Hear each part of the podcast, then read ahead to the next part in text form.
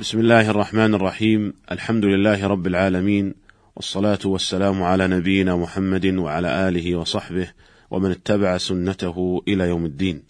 أيها الإخوة المستمعون السلام عليكم ورحمة الله وبركاته. حديثنا في هذه الحلقة عن أحكام إزالة النجاسة. والنجاسة هي عين مستقذرة شرعا فهي عين أي ليست وصفا ولا معنى مستقذرة شرعا أي أن الشرع هو الذي حكم بنجاستها وقذارتها. وتنقسم النجاسة إلى نجاسة عينية ونجاسة حكمية. أما النجاسة العينية فكالعذرة وروث الحمار ونحو ذلك وهذه لا يمكن تطهيرها. وأما النجاسة الحكمية فهي التي تقع على شيء طاهر فيتنجس بها. والأصل في الأشياء الطهارة حتى يعلم نجاستها. قال شيخ الإسلام ابن تيمية رحمه الله الأصل في جميع الأعيان الموجودة على اختلاف أصنافها وتباين أوصافها أن تكون حلالا مطلقة للآدميين وأن تكون طاهرة. لا يحرم عليهم ملابستها ومباشرتها ومماستها.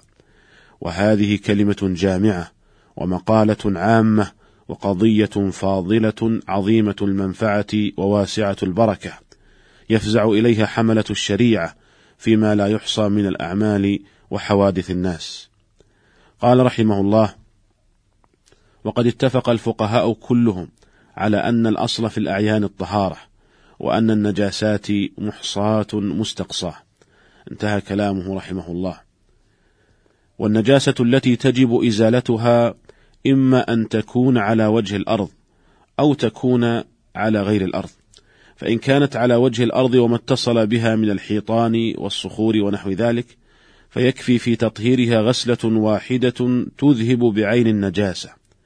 ولكن لا بد أن تزول معها عين النجاسة فإن لم تزل فلا بد من غسلة ثانية وثالثة وهكذا حتى تزول عين النجاسة. وإذا كانت النجاسة ذات جرم فلا بد أولا من إزالة الجرم ثم يتبع بالماء. والأصل في هذا ما جاء في الصحيحين. عن أبي هريرة رضي الله عنه قال جاء أعرابي فبال في طائفة المسجد فزجره الناس. فقال النبي صلى الله عليه وسلم دعوه وهريقوا على بوله سجلا من ماء أو ذنوب من ماء فإنما بعثتم ميسرين ولم تبعثوا معسرين. قال الموفق بن قدامة رحمه الله متى تنجست الأرض بنجاسة مائعة؟ أي نجاسة كانت؟ كالبول ونحوه فطهورها أن يغمرها بالماء حتى يذهب لون النجاسة وريحها. فإذا لم يذهب لم تطهر لأن بقاءهما دليل بقاء النجاسة. فإذا كانت النجاسة مما لا يزول لونها أو رائحتها إلا بمشقة سقط ذلك. والدليل على أن الأرض تطهر بذلك قصة الأعرابي الذي بال في المسجد. قال الموفق ولا نعلم في ذلك خلافا. انتهى كلامه رحمه الله. وإذا أصاب الأرض ماء المطر أو السيول فغمرها وجرى عليها فهو كما لو صب عليها.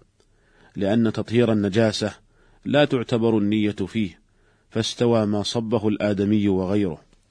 قال الإمام أحمد في البول يكون على الأرض فتمطر عليه السماء.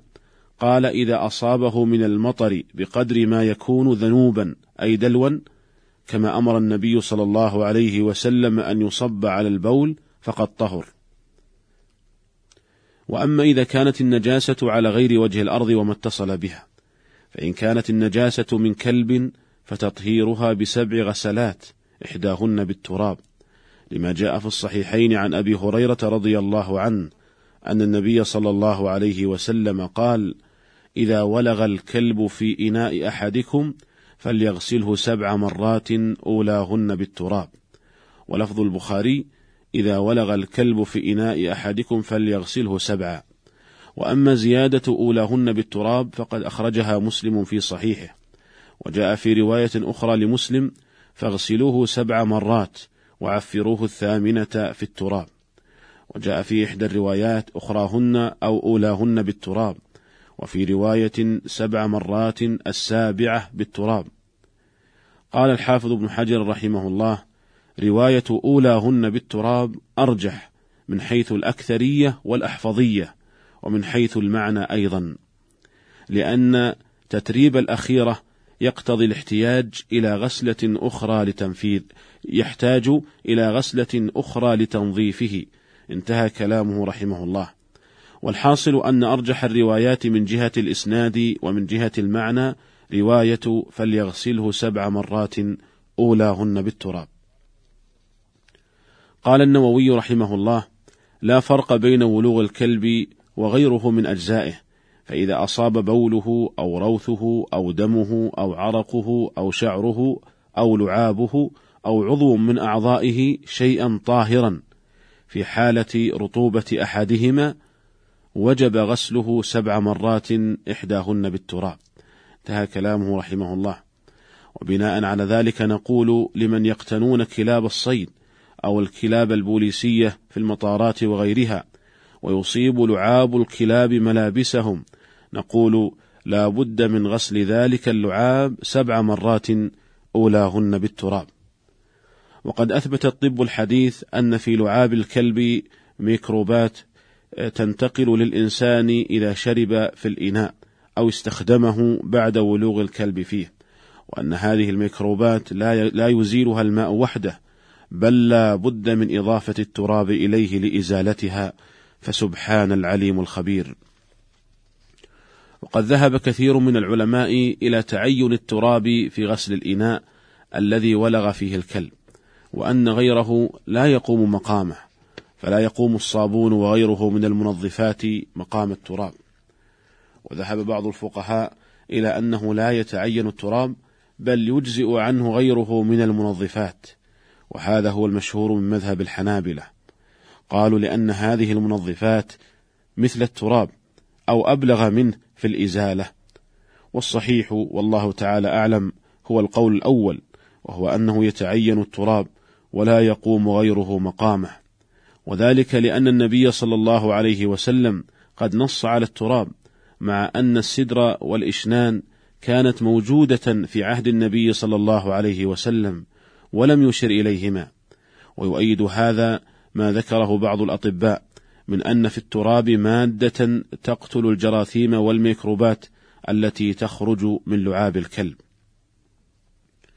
وأما نجاسة غير الكلب فقد اختلف الفقهاء فيما يشترط لإزالتها من الغسلات، فذهب بعضهم إلى أنه لا بد من سبع غسلات بلا تراب، وهذا هو المشهور من مذهب الحنابلة، وقال بعض العلماء لا بد من ثلاث غسلات، وقال آخرون يكفي غسلة واحدة تذهب بعين النجاسة ويطهر بها المحل، فإن لم تكفي غسلة واحدة زيد ثانية وثالثة وهكذا حتى تزول النجاسة. وهذا هو القول الراجح في هذه المسألة والله تعالى أعلم. وهذا القول هو اختيار شيخ الإسلام ابن تيمية وجمع من المحققين من أهل العلم. ويدل لهذا قول النبي صلى الله عليه وسلم في دم الحيض يصيب الثوب تحته ثم تقرصه بالماء ثم تنضحه ثم تصلي فيه. متفق عليه. ولم يذكر النبي صلى الله عليه وسلم لإزالة نجاسة الدم هنا عددا مع أن المقام مقام بيان لأنه وقع جوابا عن سؤال.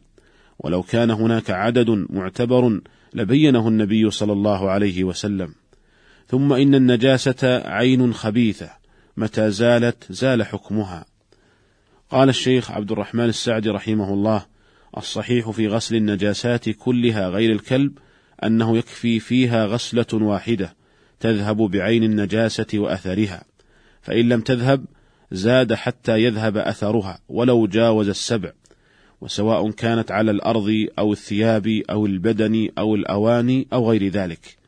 ويدل على هذا وجوه منها أن جميع النصوص الواردة أن جميع النصوص الواردة في غسل النجاسات قد جاءت مطلقة لا قيد فيها ولا عدد وذلك يدل على أن المقصود إزالتها فقط وأن العدد فيها غير مقصود ومنها أن إزالة النجاسة من باب التروك التي القصد تركها وإزالتها دون عدد ما توصل به ومنها أن غسل النجاسة لا يحتاج إلى نية فلا يحتاج إلى عدد. ومنها أنها لو لم تزل بسبع غسلات وجب الزيادة على ذلك بالاتفاق فدل على عدم اعتبار السبع إلا فيما جعله الشارع شرطا فيه كنجاسة الكلب. وأما حديث ابن عمر المروي أمرنا بغسل الأنجاس سبعا فهذا لم يثبت ولا يصح الاحتجاج به. أيها الإخوة المستمعون نكتفي بهذا القدر في هذه الحلقة ونلتقي بكم على خير في الحلقة القادمة إن شاء الله تعالى. والسلام عليكم ورحمة الله وبركاته.